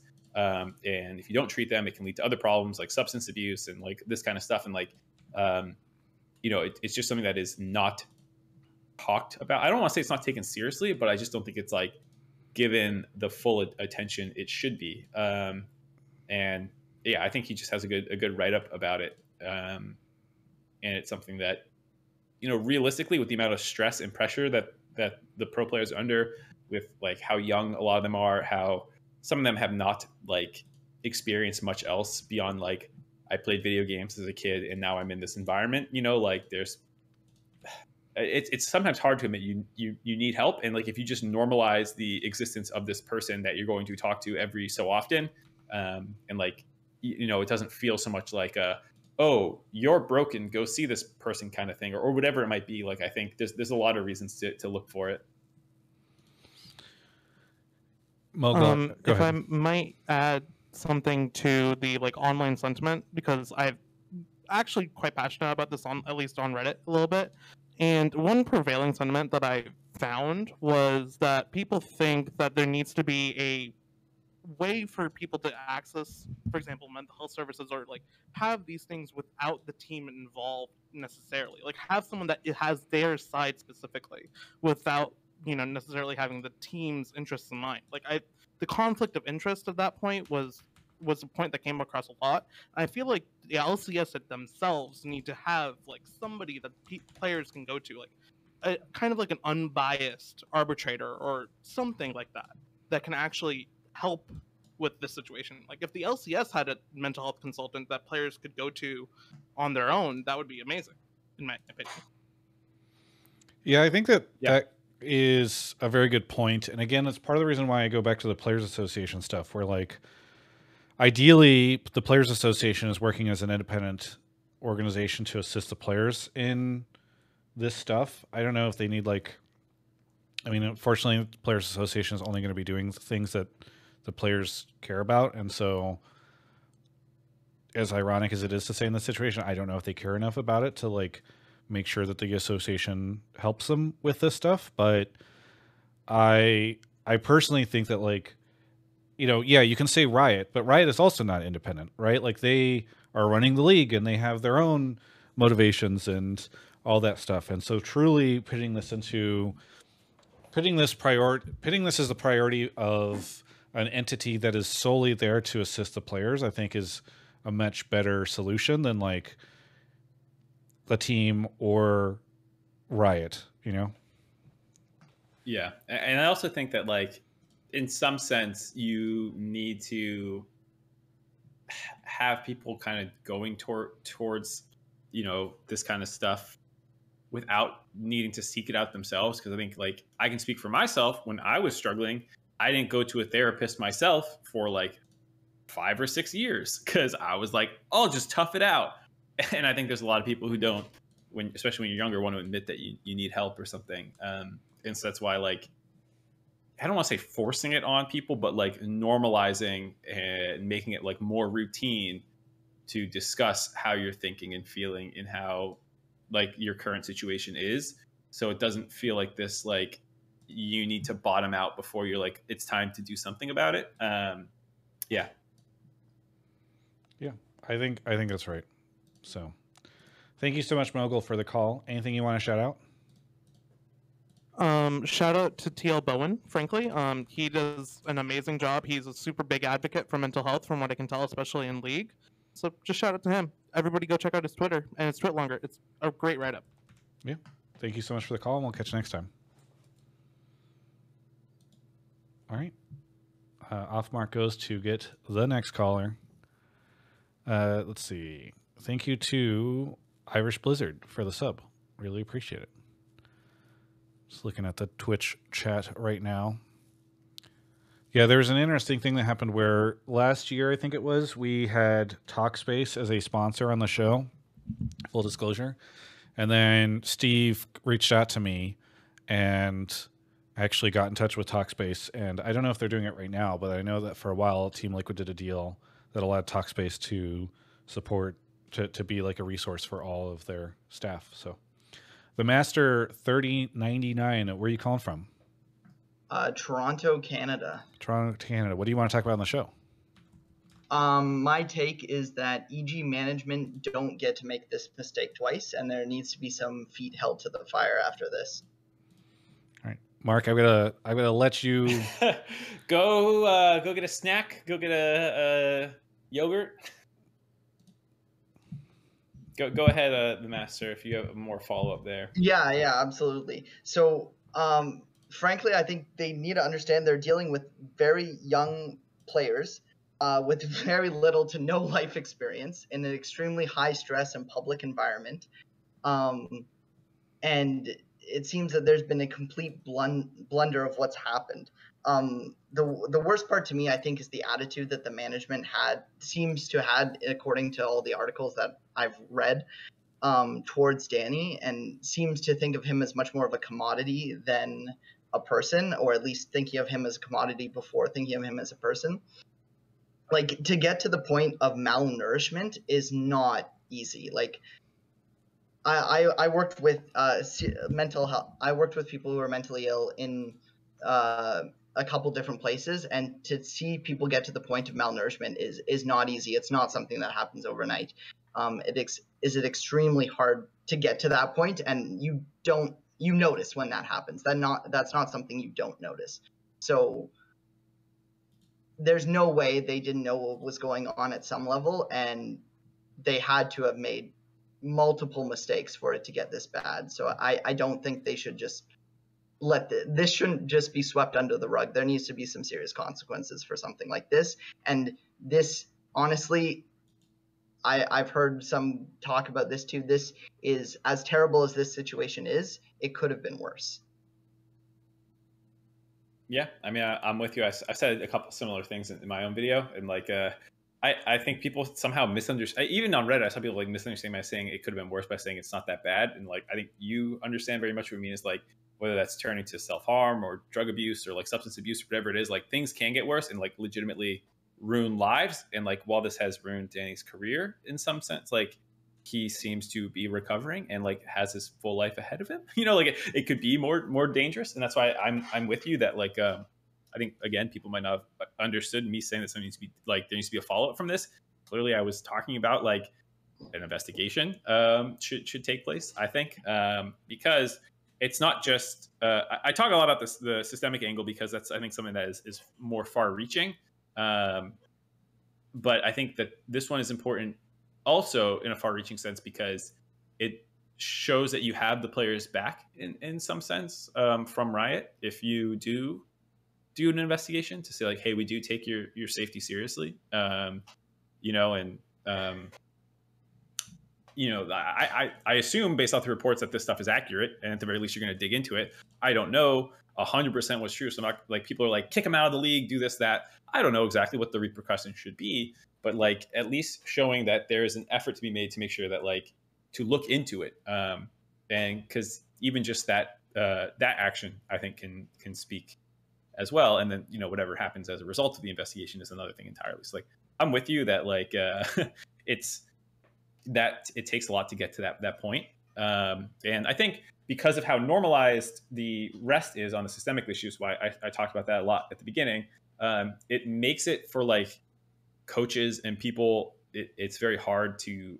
It, it shouldn't be normalized, but it sadly is, and it makes it hard to differentiate between like what's kind of par for the course. Like I said, like some of us struggled to eat. Like getting malnourished is a whole nother level, but like I struggled to eat in the mornings. I didn't eat breakfast for like five years because of this. You know, it's like if someone was like, "Is Mark going to make it through playoffs?" You know, like the answer I would say is yes, of course. And like it can make it hard, but like I think to your point, the thing that really, re- like obviously that's bad and it needs to get fixed. And that's why I'm campaigning so much for that. But also, when someone does say, "I'm done, I can't do it," to then like push them harder and like like you said, the commodification of a, a, another human, and that's why I use the Terry Pratchett quote because I think it's, it's really good. Like, yeah, that stuff is is ridiculous.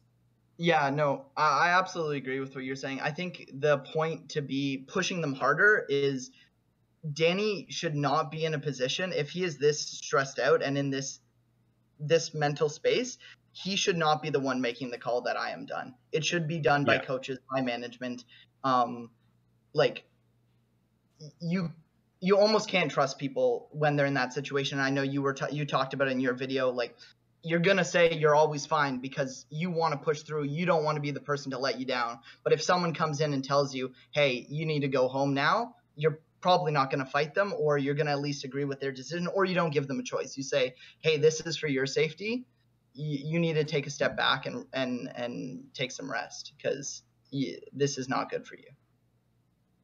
I see some people talking about like systemic as well. Like I, I think each situation is different. Like Danny has his own unique things about him um, being on the autistic spectrum, as well as just like the fact that he was playing for extended periods of time, and like you know every every situation is going to be different. But someone said like, is it like everyone in the league is has depression? And like the reason I brought up the Ablazeolive example is because you know he admitted that he stepped back for these kinds of reasons, and like it shows that it is prevalent. Um, but you know each case has its own causes of it. I, I highlighted as well, it, Uh, based off the Arsh report, that like someone on the performance team was like skipping meetings and like not paying attention when these sorts of topics were being discussed. And it's like that sort of disinterest in the problems is like what allows them to get so bad that this person is then breaking down in playoffs because yes, you want to hold the people accountable who then commodified him, which is disgusting. But like the other issue is also how do you stop people from getting to this point that they need to uh, step back like a like a good good for Ablazeolive that he stepped back you know like i support him in doing that but i'd also prefer if he didn't get to the point where he felt like that needed to happen. I don't know immortal's entire staff um, travis was kind of talking about how like budgets and who knows what exactly but like obviously it's an important enough thing that like if you think Ablazeolive is, is your best mid laner and you're losing him that's obviously like on a market level not a good thing. You know like obviously if EG really valued Danny as a brand and as a member, like even if you like the whole like someone's a family thing, like I just never buy that. I just it goes in one ear out the other. I don't I don't hold any company to think that they're going to do that. Yeah. Like even even from a capitalist perspective, like you would argue that like if this person does bring you brand value, it's in your best interest to make them happy.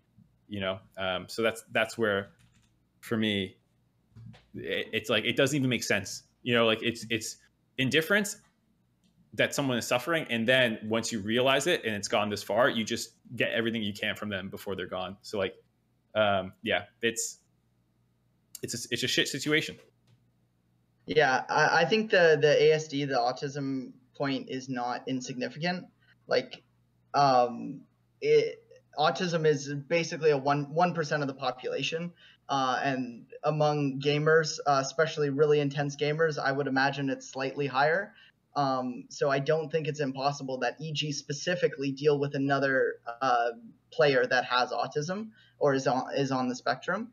So that that's another point where yes, Danny is a specific case, but this specific case might come up again. Um, not that there's a lot to say about that, but yeah. Yeah. Yeah, for sure. And making sure that like if you have a special case, but you again think that they are a good enough player, like then you should absolutely make sure that you are protecting them and they have the support that they need. Um, I think the the one last thing I wanted to talk about too was just the announcement after of Danny tweet his, his whole tweet where he's part of the content team, and I think um, at, at best um, that's like paying him back for the mistakes they made, and at worst that's hush money, right? Which, like, I don't know what it is, I don't know the situation, but it's it's not good to see. It's it seems from the outside. Or that, not that one to me, I, I didn't talk about that in, in my video. It's one that like it's very easy to put on the the tinfoil conspiracy hat and it's hush money, and it could be. I don't know to your point, but it also is is very possible that like they're trying to support him now. Like I, based off the remarks that were made from from the quotes pulled from from the Arsh one, it's it's hard to believe that like uh you know it's like in the best interest of Danny. I don't know, but like uh, again, I, that's something that I don't have clarity into. So it's it's for me just who knows. I think there's it's things to be it's absolute on. speculation. You're right. Yeah, yeah. I, I mean, I, people are free to do that. I don't condemn people who do speculate, but for me, like I don't, I don't know. Um, and there's there's things that I think are more important to talk about. Yeah. Anyways, Um, uh, I guess Travis is AFK, so I will say uh, thanks for joining us on the call. I think uh, this was a good conversation. I appreciate you taking it with me. You have any shout outs? Uh, yeah, I just want to say that I think ARAM is way better now with the turrets and the. the All right, you gotta fucking go, buddy. This is this is the the most port. unhinged thing I've ever heard on our show. Ports make ARAM fun. Uh, you're wrong, Mark. I just want to let you know. Um, yeah, that's everything. Thanks, guys. Have a good one. Again, I, I can't saw. believe that you showed back up for that ARAM part. I yeah I uh, I don't know. I saw people in chat confused. I I think I talked about it at the beginning of the show that I was not going to be able to talk about this stuff. So um, yeah, Twitch has a high turnover rate. Unfortunately, if you guys are confused, you can you can catch the beginning when the VOD is posted. Yeah, I just wish people in the chat would have explained. Um. Anyway, Mark, do you want to go grab the next caller? Yes, sir. Um, duh, duh, duh. Thank you to Shauna Tonin and Pilgrim Panda for these subs. Uh, okay. Um, Munchkin is here. Munchkin, where are you calling from? Calling from Denver, Colorado. Denver, Colorado. What do you want to talk about on the show? So, a lot of orgs have been in the spotlight lately, and I want to bring us back to the Golden Child, Cloud9, uh, the best organization in NA history. I've got a couple points. First, they have a quarter of all championships with 5 of 20. Second, they are the team to go to Worlds the most, 9 times of their t- of their 10 possible. They have a finals appearance in every single year of the LCS and they've had an MVP for the last four years, and Fudge is a strong contender for just this split. They bring up NA talent, they bring garbage talent and make them not trash, and they find random good spots. They have a phenomenal owner. They have great socials. They have phenomenal content. Even their coaching staff is personalities. They are above every other organization in every category, and it's ridiculous that they're just the best team. There really should be another org that actually competes with them on something. How did you feel about the LS controversy last year? So I wasn't really an LS fan before he was picked up, and when he was picked up, I was just kind of on board for C9 always does crazy things. We just dropped Perkz at that point. Um, but it's kind of just what C9 does. Even when they have off times, they've had one time they've not made playoffs. You kind of accept that slump and just keep moving forward because you know they will always bounce back no matter what. They have finished their regular season on average at a placing of 2.6. how do you feel about when uh, players on C9's payroll were given stock options, which was against the LCS rules, as a way to keep the, the salaries lower? It's one of those things where there was it was kind of new to the whole situation of how that all works, and I know a major player in that was Sneaky, and I think it is just them trying to do due diligence to their players, respect them for their time. There was a strong outpouring of anger when Zven replaced Sneaky, and I think that's kind of just they are trying to do their best to recognize their players. And yes, it broke rules, and they learned from that and they fixed it, and they haven't, you know, done that specific rule breaking since. And I think the whole environment and ecosystem learns from it. And you can see that from all of their players coming back in content in years past. You know, Meteos, Sneaky, Hai, these players that haven't played for C9 or even been a content creator for them are still coming back because of how great the org is. How, how did you feel about um, the kind of bundling that went on with academy players and um, maybe making it difficult for them to to find teams? Uh, there's been some allegations about that um, over over the years. I think the major thing there is that it definitely happens now and again, but I think that will happen with most anyone. If you look at the league currently, almost every team has a former C9 player on it, or a former C9 player has been with that org very recently, because they do let their players get around. I think there are moments where they don't entirely know the options they're going to get. The biggest uh, example is 2020. They said they were going to hold on to Licorice and Nisqy. They got a Perkz option. They dropped both of them immediately, and Licorice kind of floundered to FlyQuest and Golden Guardians. Nisqy was off a team for a while.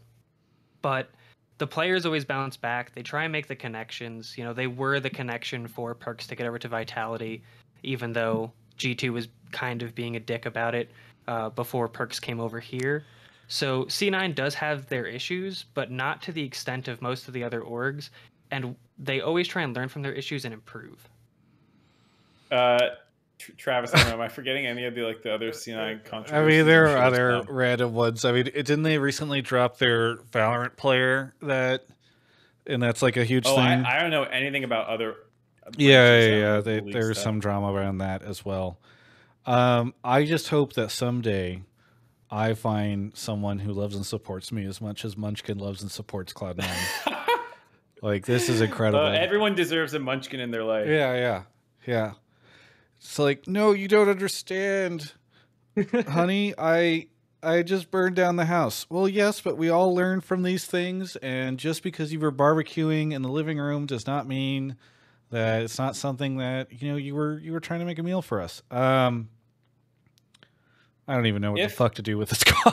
I just I don't know. I don't know. I, to be honest, I just pulled it because it was interesting. But like, if uh, Jack is watching this, I, I hope it's not like, what the fuck? Why did Mark come at us so hard all of a sudden? It just I, I don't even have anything against C9, but it's just like I needed to rib the collar and see what he would say for like all the controversies that they faced over the years I could think of. Once I started, I couldn't stop myself. Yeah. Oh no. Yeah. No, I, I mean, mean, it's understandable. I've been a fan of C9 since Worlds 2014 just because of their crazy run, um, knocking Alliance out with KaBuM and that whole situation. So I've been for the ups and downs, and I've been pissed off and mad at them before. But I feel like, unlike most orgs, they don't remake the same mistake. Like, they'll make a mistake, they'll fuck up, but then they'll bring it back. They'll learn from it. They'll address it immediately in their content. They won't hide from it like some other orgs that I won't say names. Um, yeah, I I don't know. I don't know what to say. Um, uh, what I'll say is like that little game I just played there, where I listed all the controversies. I could I could do that for literally any team in the LCS. I could do it for Riot Games. You know, like I'm not trying to single out C9. It's just because that's the, the team that the caller was slobbering on. yeah, I I mean Munchkin. I guess I just I am happy that C9 has made it to Worlds so many times and all that. I don't know if I would agree with the assessment that they are just like the by golly the best esports team to ever exist in the LCS. I don't I don't know eh, quite frankly if there to Mark's point if there is one. I mean it's that's kind of what makes people fans, right? Like I'm happy you're a Cloud9 fan and that you can feel that way. You know, but I don't I don't personally feel that way about any of the LCS teams. I think they've all had their issues and their fuck ups, and some greater than others, obviously. But um, I, I don't know. Uh, obviously, I wish we had I teams mean- that were more consistently going to Worlds. I think for C9 as well, like if I'm gonna not be a dick about the whole thing, like there are some things that Munchkin said that are not just pure like C9 fan thing, like all the the stats you're saying about their continued success. I think that that is like a legitimate thing that you can tip your hat to Jack to. Like he has done a better job than anyone else in LCS history of making his team consistently good. They they're the most consistent team in the LCS by a mile. It's it's not even close. Like um, TSM has had their collapse uh, from being the most dominant team ever. You know, um, TL had their like little run. A lot of teams have had their little runs for a couple of years, but C9 is is perpetually in the conversation. I think he's willing to take big risks, um, and like sometimes they alienate fans, but like he is clearly um, invested in trying to be good, even if it's sometimes through the less popular moves. Doesn't always seem to be chasing trends. It feels like I think. Yeah, I will say that they in- they take risks and they tend to pay off pretty well. Yeah, I was going to mention the, the content too. Like they have not backed down from content as hard as some teams have. You know, like I appreciate them for that. I think there's a lot of things to appreciate about C9. Not to say that they they don't have their their little mistakes too, but like uh, if every org was Cloud Nine, I think things would probably be pretty good. Thanks so much, Munchkin, for the call. Anything you want to shout out? Uh, shout out to my friend Heather, who just launched her podcast, What the Heath. And shout out to Hotline League. You guys are awesome, uh, keeping the community engaged. Uh, if you have a Prime sub, give it to Travis right now. Thank thank you, uh, Munchkin, for the call. Where are my goddamn Twitch primes? It. Really appreciate it. I We'll know catch you- you next time. There's a there's 1100 of you in chat, near 1200. Some of you got them rattling around in there. You know what? I've got one. How do I how do I resubscribe with my Prime? Where's my Prime? I don't want to use Prime sub. There's Do you have a Prime sub? There you go. You're actually Oh, going to I use fucking never use my Prime sub. Yeah, I there you go. think this will be the first time you will have ever used your sub on my channel. I'm so lazy, dude. I should have clicked someone You've else. been sub for a long Rush, time. Rush is streaming. I could have subbed to Rush. God damn it. you didn't even sub to me. It didn't come through. I did. Oh, you refresh and see if it it's still there. It might give you the alert because what happens is sometimes people send their Prime and it doesn't go through, or you have to press the button to get it. to There you go. Oh wait, no, that's somebody else. I don't know. Yeah. I don't know what's going on, dude. It says show my message, share, show me. Yes. Is that there we go? Yeah, that's what you need to do. Look at it. Whatever. The Anyways, the point alert. is, the point is, I regret it. All right. How, are you going to be doing PV a uh, catching up with Doublelift every week? We plan to have. We shot six. We've done two released so far, Okay. and we we. I think the editing worry pace is good enough to turn around every week. Okay. I worry that every week is too much. Uh, I guess we'll find out. I, I guess it depends how much you appreciate this kind of stuff. I fucking love the Eric Andre show, um, and each bit is like different depending on if we want to be more physical comedy or more like verbal or whatever. Um, uh, so I don't know. We'll see if people get sick of it. It I'm- did well on YouTube for once. I'm already sick we of actually it. made a. Uh, well, it's. I just don't think it's your cup of tea. No, no, no. I Did I do like it. My only here's my one thing: is the stage manager sitting awkwardly behind the person every time? Yeah, Okay.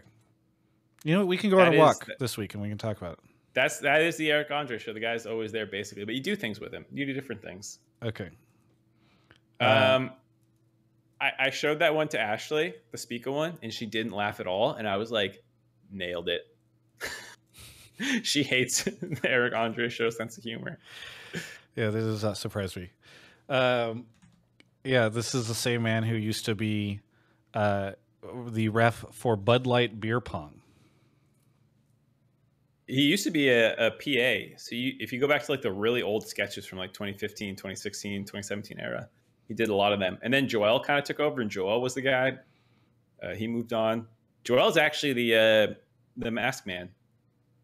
The mask man. he popped man? out of the yeah he's he's the luchador he popped out of the the table and he uh, also did the death metal karaoke bit Spoilers. Uh, okay, so I guess I could show this Eyla interview now. Wait have we officially ended the show can we end the show so i can walk Yeah, away. We're going we're going to end the show, but I was just saying I can I can air that at the end here. Are you gonna watch it? I'll listen to it. I have my headset on. I'll walk around. You know me. Okay. Well, uh, sounds good. We'll do that. Uh, thanks for. Oh no, surprise test this week because we are, I guess, needing another editor for it. Uh, which is, and blame game might get delayed because of that too. But we should catch up, Mark. Yeah, you, sh- you should tell me what happened. Nothing, nothing terrible. Just somebody. Yeah, I, when you said that, I was just like, "What the fuck?" Yeah, yeah. We'll talk about it. We'll talk about it. We should. We should. We have to catch up anyway. Uh, I don't want to catch up. What? What? What'd you say? Nothing.